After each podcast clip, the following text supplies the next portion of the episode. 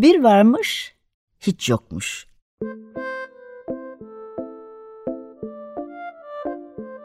Çocuklara, büyüklere hikayeler, masallar ve müzikler.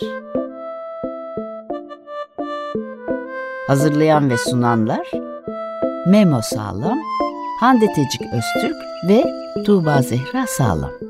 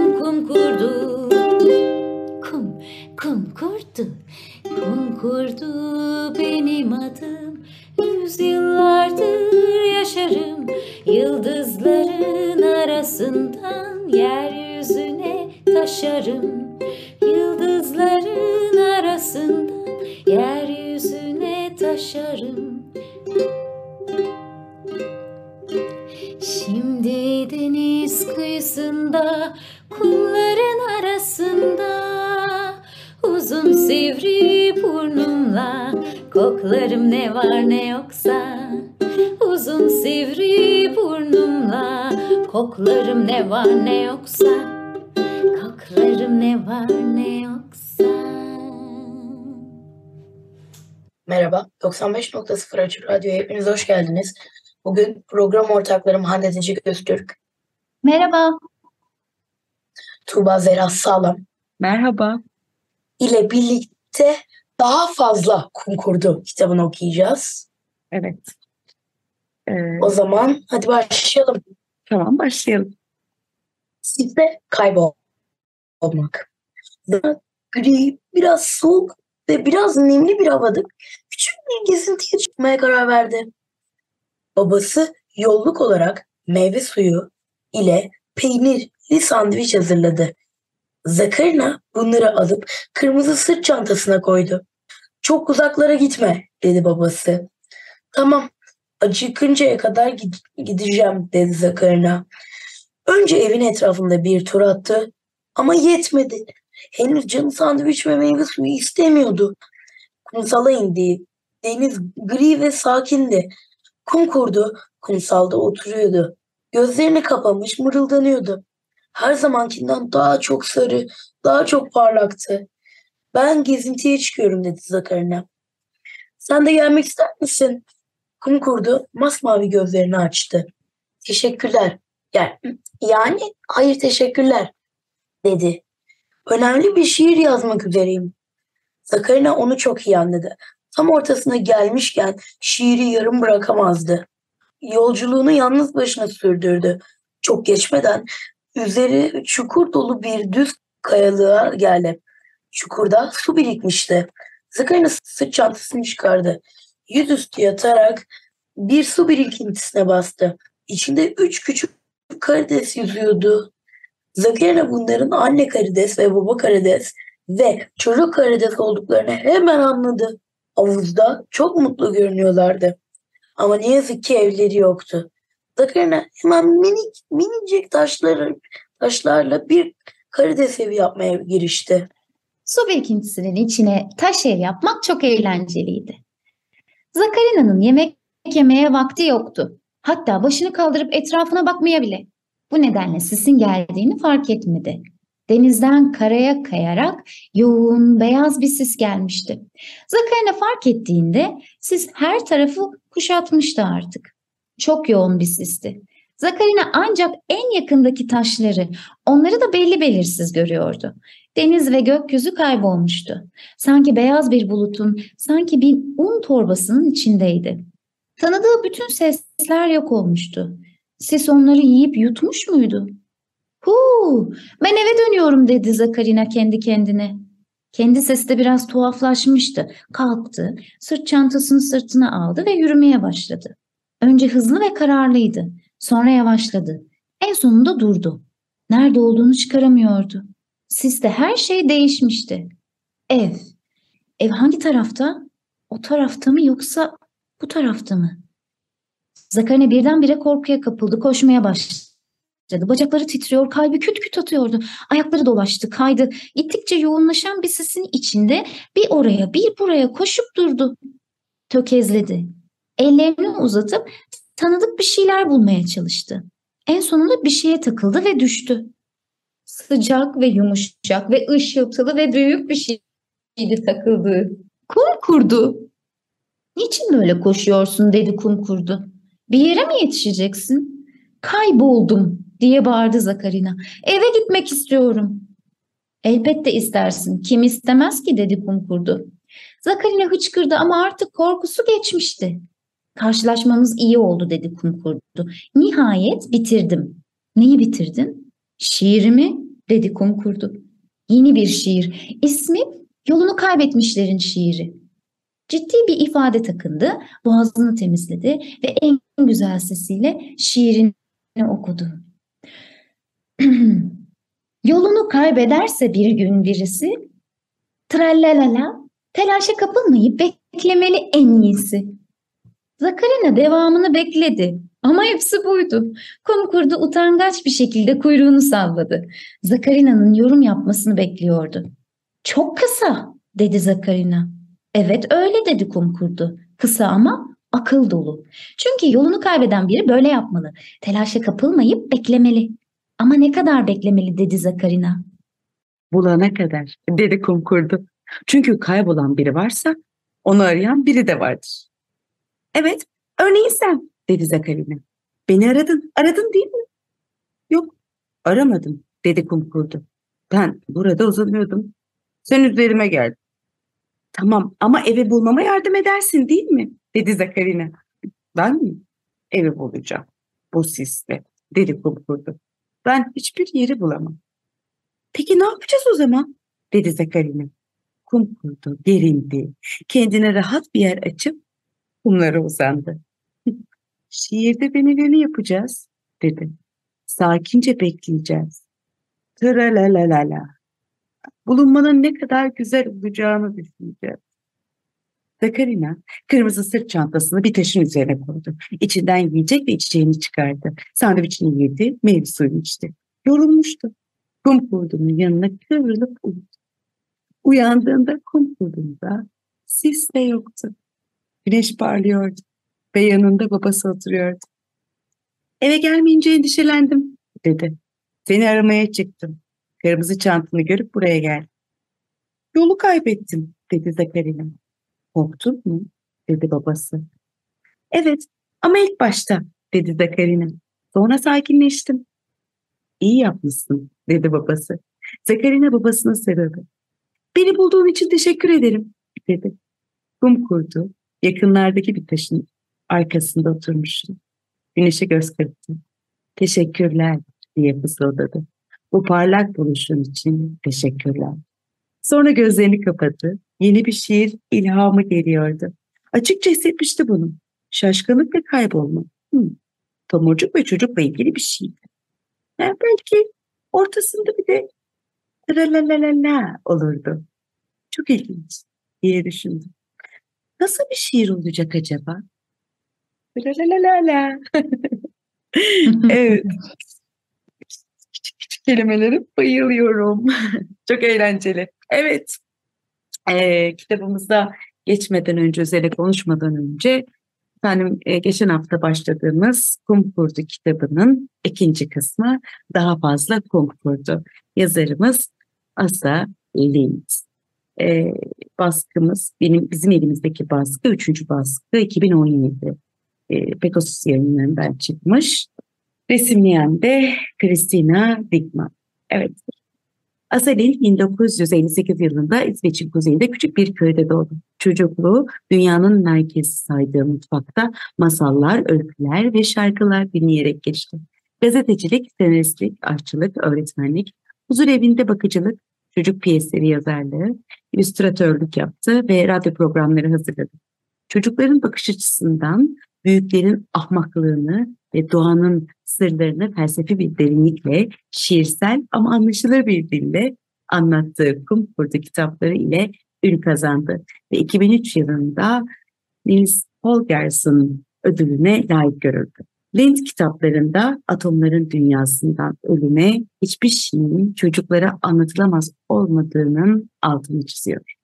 Christina Dickman 1959'da Göteborg'da doğdu. Stockholm'daki sanat okullarında ve Kopenhag'daki Kraliyet Güzel Sanatlar Akademisi'nde öğrenim gördü. 2001 yılında çocuk kitapları resimine başladı.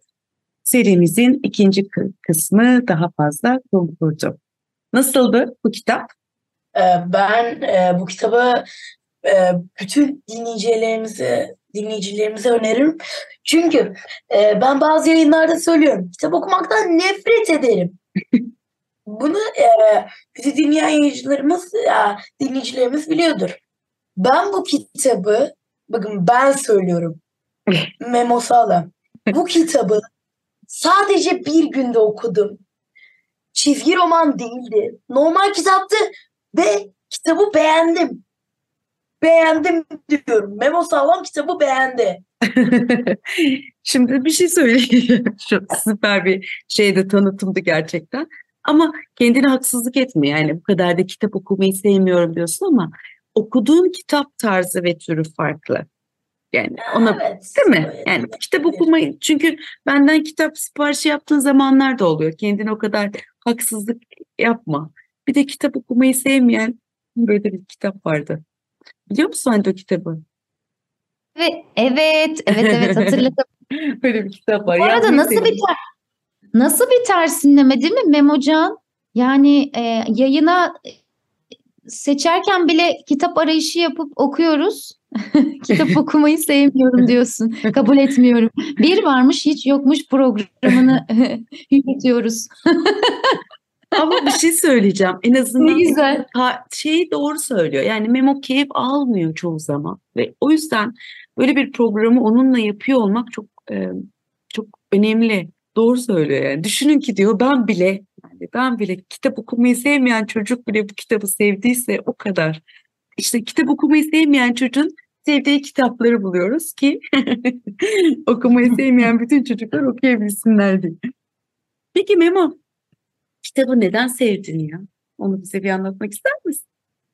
Ee, Nasıl, nasıl yani? Kitap- Hani biraz bize kitaptan bahset. Neler anlatıyor kitap? kitapta e, her bölüm e, Zakarina'nın başka bir hikayesini anlatıyor.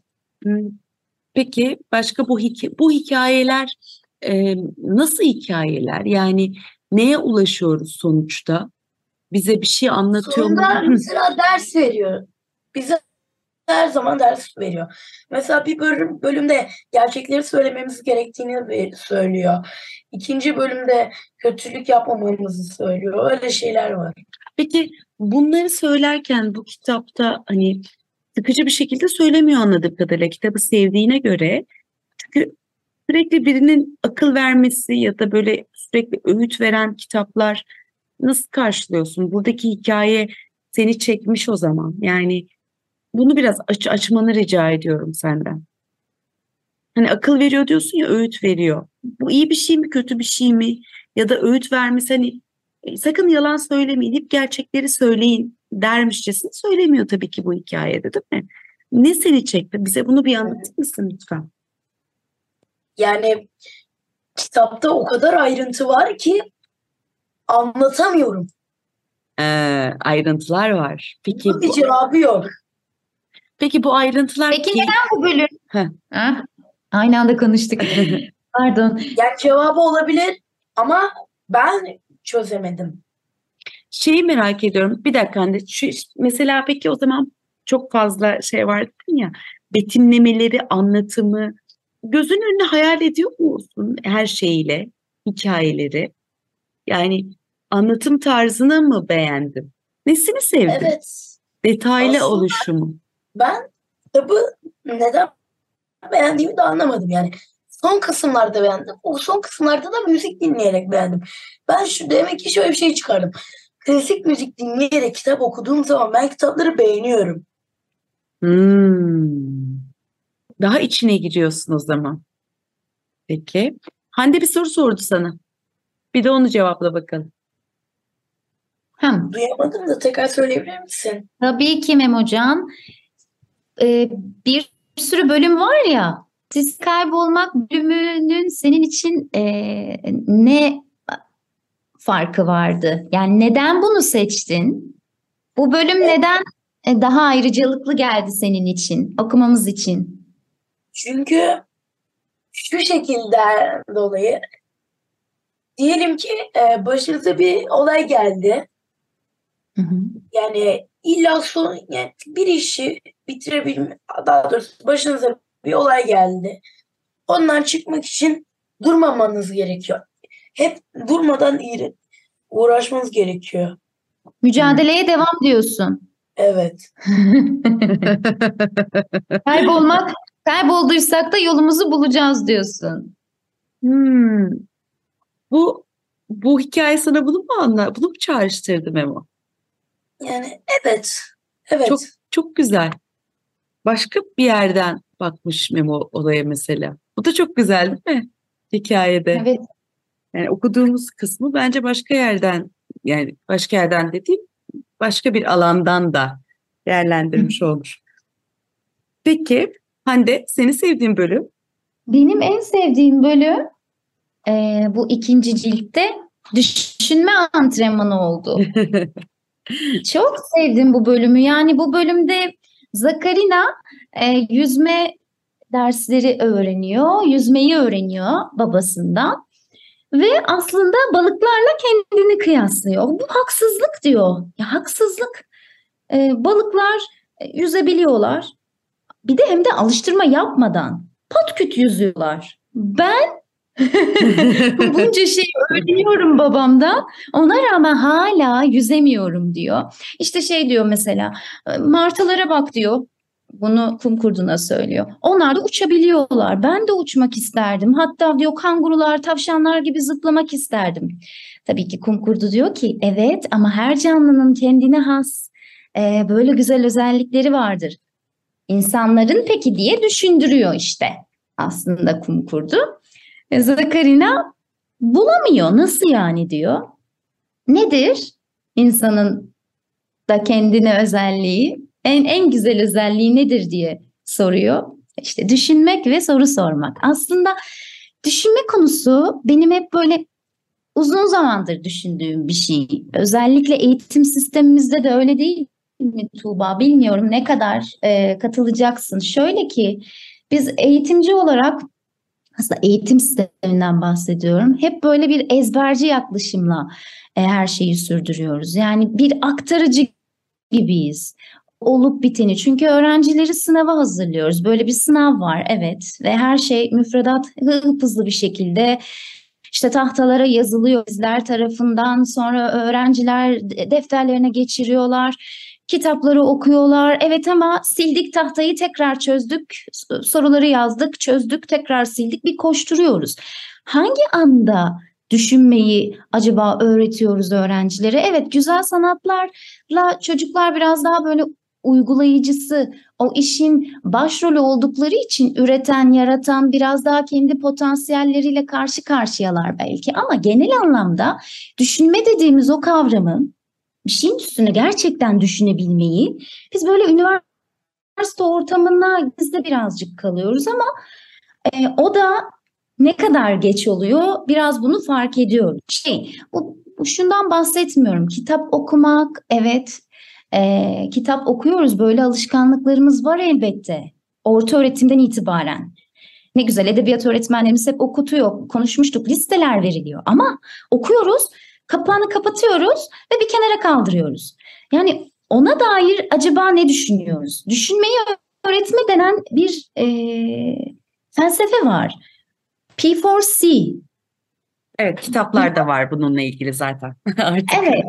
Evet bu P4C e, işte bizler şimdi eğitimci olarak bu yılda söylüyoruz ama bunu 1960'ta Amerikalı bir profesör hı hı. E, bu sistemi açığa çıkartıyor. Felsefe Hı-hı. profesörü Hı-hı. Matthew Lipman. Yani çocuklar için felsefe pedagojisini başlatıyor. Bizde de çok önemli. 2018 yılında felsefe öğretmeni ve P4C eğitim uzmanı olan Nihan Pekerentepe, Serap Suvaroğlu ve Berna Peker'le P4C Türkiye'yi kuruyorlar. Ne yapıyorlar burada? Yani aslında e, çocuklar için felsefe dedikleri Philosophy for Children, Hı. Sokratik yöntemle sorular yoluyla çocuklara düşünmeyi öğretiyorlar. Çok kıymetli bir eğitim bu. E, p4c.com.tr'den bakabilirsiniz bu eğitimlere. Yetişkinler için P4C drama eğitimleri var. Çok faydalı. Bilmiyorum bu, daha önce böyle bir eğitime katıldın mı Tuğba sen? Konuşmadık seninle hiç bu konuyu. Ee, hayır katılmadım ama çok tatlı bir ekibin bununla ilgili bir çalışması zaten var ama e, bunu şimdi söylemeyeceğim çünkü onları yüksek ihtimalle konuk olarak alacağız. Ee, Süper. ve bir tiyatro ekibi bu arada bunu yapan. Çok Ee, güzel. Evet evet Ee, onlarla ilgili ilerleyen zamanlarda onları konuk olarak burada umarım ağırlayacağız. Benim de sevdiğim bölüm açıkçası bu kitapta e, beyaz sayfalı kitaptı. Ya çok güzel bir bölüm. E, Anılar. evet anılar. Yani ben hatırladığım sürece varlar. Çok güzel hikayelerle anlatıyor aslında neyin ne olduğunu. O yüzden bu kitap gayet kıymetli.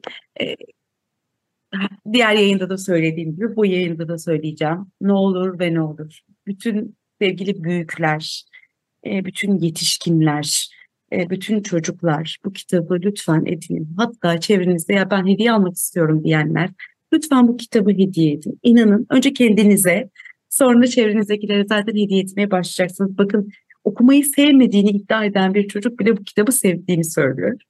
İkinci kitabın arkasıyla süremiz de yavaş yavaş bitiyor. Ee, İkinci kitabın arkasındaki yazan bir tanıtım yazısını okumak istiyorum. Annem ve babam bugün kitap okuyorlar dedi Zakarina. Oturuyor da oturuyor, okuyor da okuyorlar. Kum kurdu başını kaldırdı, kulaklarını dikti. Öyle dedi. Kitap okuyorlar. Evet dedi Zakarina. Kum çok ilgilenmişti. Evde kitaplar olduğunu öğrenmek istedi. Kalın mı yoksa ince miydiler? Ne renktiler? Nasıl koktuklarını da merak etmişti. Nasıl ses çıkartıyorlardı. Örneğin üzerlerine vurulduğunda ya da yaprakları karıştırırken. Burada bu kitabı son okumak istedim. Çünkü burada kitabı değerlendirirken, e, kitap alırken hiç sayfalarını kokluyor musunuz siz Me- Memo? Evet. Sayfayı kokluyorsun. Hande? Namaz olur muyum? yani Ya benim koy. en sevdiğim koku şu zaten kitaplarda.